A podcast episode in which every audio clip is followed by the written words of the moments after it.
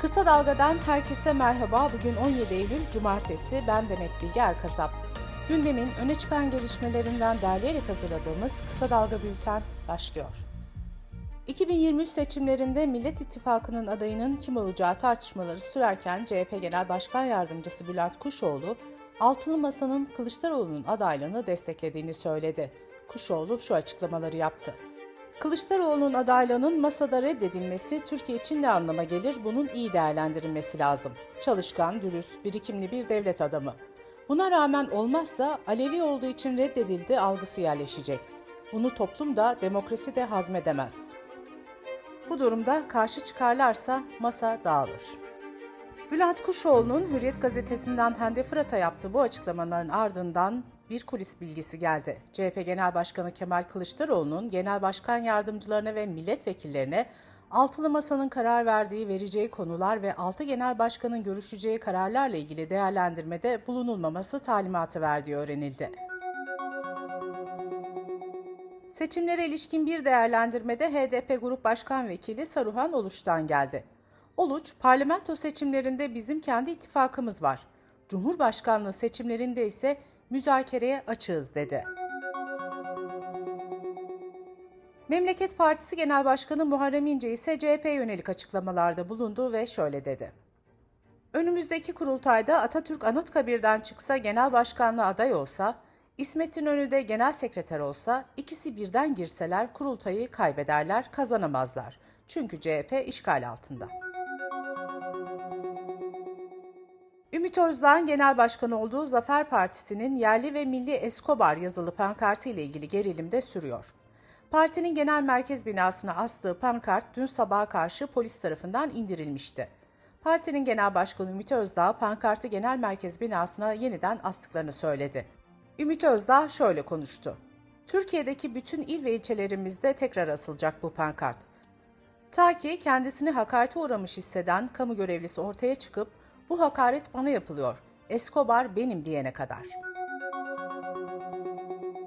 Resmi gazetede yayınlanan Cumhurbaşkanı kararıyla Balıkesir, Kütahya, Bingöl, Bolu, Çorum, İzmir, Kastamonu, Rize, Sinop, Mersin ve Karabük'te bazı alanlar orman sınırları dışına çıkarıldı. Sağlık Bakanı Fahrettin Koca, kamu hastanelerine dönmek için başvuran hekimlerin sayısına ilişkin açıklama yaptı. Koca, sosyal medya hesabı üzerinden yaptığı açıklamada şu ana kadar atama kurası için 7000'den fazla hekimin başvuru yaptığını söyledi. UNESCO'nun Dünya Mirası listesinde yer alan Kapadokya'da milyonlarca yıl içerisinde oluşan peri bacaları çevresindeki yol çalışmaları kamuoyunun tepkisine neden olmuştu. Çevre, Şehircilik ve İklim Değişikliği Bakanı Murat Kurum, peri bacaları ile ilgili yıkım görüntüsü kaçak diyebileceğimiz tuvaletlerin yıkımına ilişkin görüntüdür dedi. Bakan Kurum, yol çalışmasının peri bacalarını korumak için yapıldığını savundu. Okulların açılmasıyla birlikte servis sorunu yeniden gündemde. Son yapılan zamlarla birlikte en kısa mesafe taşıyan bir servis şoförünün İstanbul'da yıllık 5940, Ankara'da 5096 ve İzmir'de 4900 lira kadar tavan ücret alabileceği belirtilmişti. Türkiye Gazetesi'nin haberine göre bazı servis şoförlerinin bu tarifeye uymadığı ve velilerden yüksek fiyatlar istediği belirtildi. Tüketici Başvuru Merkezi Onursal Başkanı Aydın Ağaoğlu da özel okullarda servis ücretinin 17 bin liraya kadar çıktığını söyledi. Sorunu çözmek için velilerin korsan taksi kullandığı belirtildi. Gülşen'in 50 konserinin iptal edilmesiyle ilgili avukatı Emek Emre yeni bir açıklama yaptı. Emre, Gülşen'in konserlerini keyfi değil, mücbir hukuki sebepler nedeniyle yeniden düzenlediğini belirtti. Estetik kursları yaygınlaşırken Sağlık Bakanlığı harekete geçti. Bakanlık, il sağlık müdürlükleri ve hastanelere gönderdiği yazıda medikal estetik kursları düzenlenmesi ve sertifika verilmesinin yasak olduğunu hatırlattı. Bu tür faaliyetlerin ilgili kuruluşlara bildirilmesi istendi. Profesör Doktor İbrahim Vargel de medikal estetik sertifikaları geçersiz olduğu için kurs ücreti adı altında ödenen paralar geri alınabilir dedi. Gündemdeki bir diğer konu da şarkıcı Hadise'nin boşanma davası. Hadise'nin avukatı tarafından mahkemeye sunulan dilekçede Mehmet Dinçerler evlendikten kısa bir süre sonra Hadise'nin sanat hayatını kısıtlayıcı tutum ve tavırlar sergilemeye başladı. Bu davranışları zaman içinde psikolojik baskı boyutuna vardı denildi. Mehmet Dinçerler ise ilişkimiz süresince hadisenin sanat hayatını en çok destekleyen kişi ben oldum açıklamasını yaptı. Kısa Dalga Bülten'de sırada ekonomi haberleri var. Çevre, Şehircilik ve İklim Değişikliği Bakanı Murat Kurum, sosyal konut projesine ilişkin yeni açıklamalar yaptı. Bakan Kurum, vatandaş borcu bitmeden evini satamayacak. Teslim ettikten bir ay sonra borcunu bitirirse vatandaşımız evini satabilir dedi.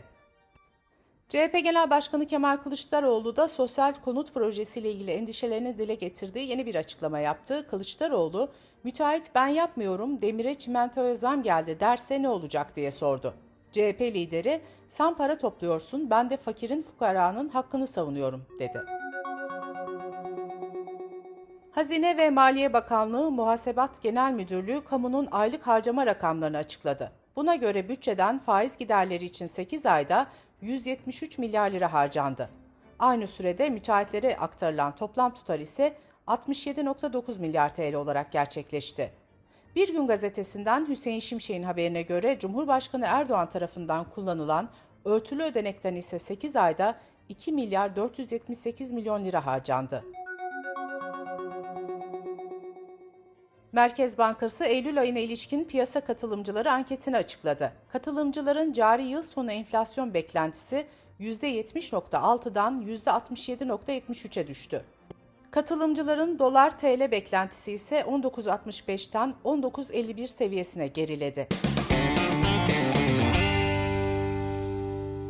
Dış politika ve dünyadan gelişmelerle bültenimize devam ediyoruz. Cumhurbaşkanı Recep Tayyip Erdoğan, Şangay İşbirliği Teşkilatı 22. Devlet Başkanları Zirvesi'nde konuştu. Üstlendiğimiz sorumluluk teşkilat ile Türkiye arasındaki ilişkilerin ne kadar geliştiğini göstermiştir diyen Erdoğan, bundan sonra işbirliğimizi artıracağımıza inanıyorum dedi. Rusya Devlet Başkanı Putin ise Birleşmiş Milletler Genel Sekreterliğine gelişmekte olan ülkelere ulaşabilmesi için Rus gübresiyle ilgili kısıtlamaları kaldırmaları çağrısında bulundu.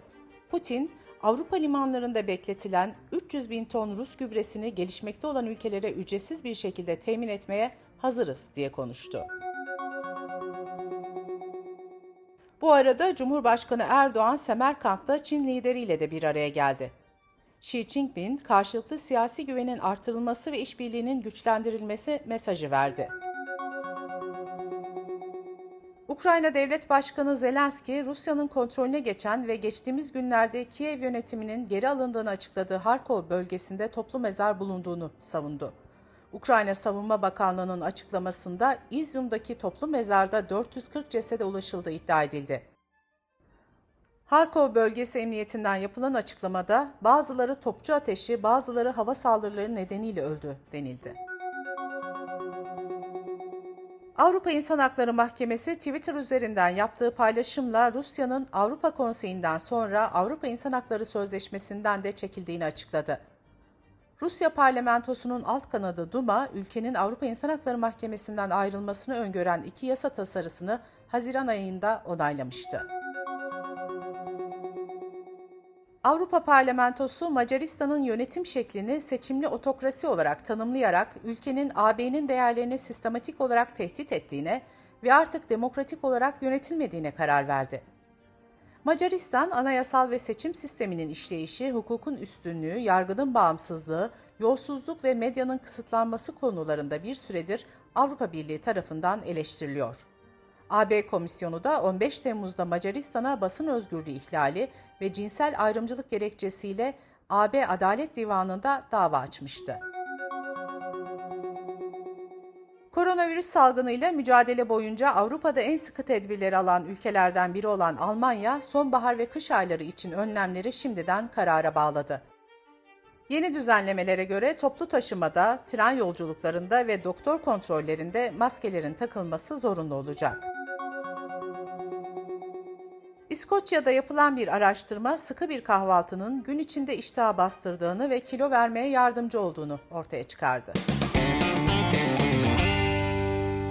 Bültenimizi kısa dalgadan bir öneriyle bitiriyoruz. Gazeteci yazar Timur Soykan dava dosyalarını inceledi, usta kalemiyle hikayeleştirdi ve ortaya Anadolu'da bir seri katilin 4 bölümlük öyküsü çıktı. Timur Soykan'ın podcast serisini kısa dalga.net adresimizden ve podcast platformlarından dinleyebilirsiniz. Gözünüz kulağınız bizde olsun. Kısa Dalga Medya.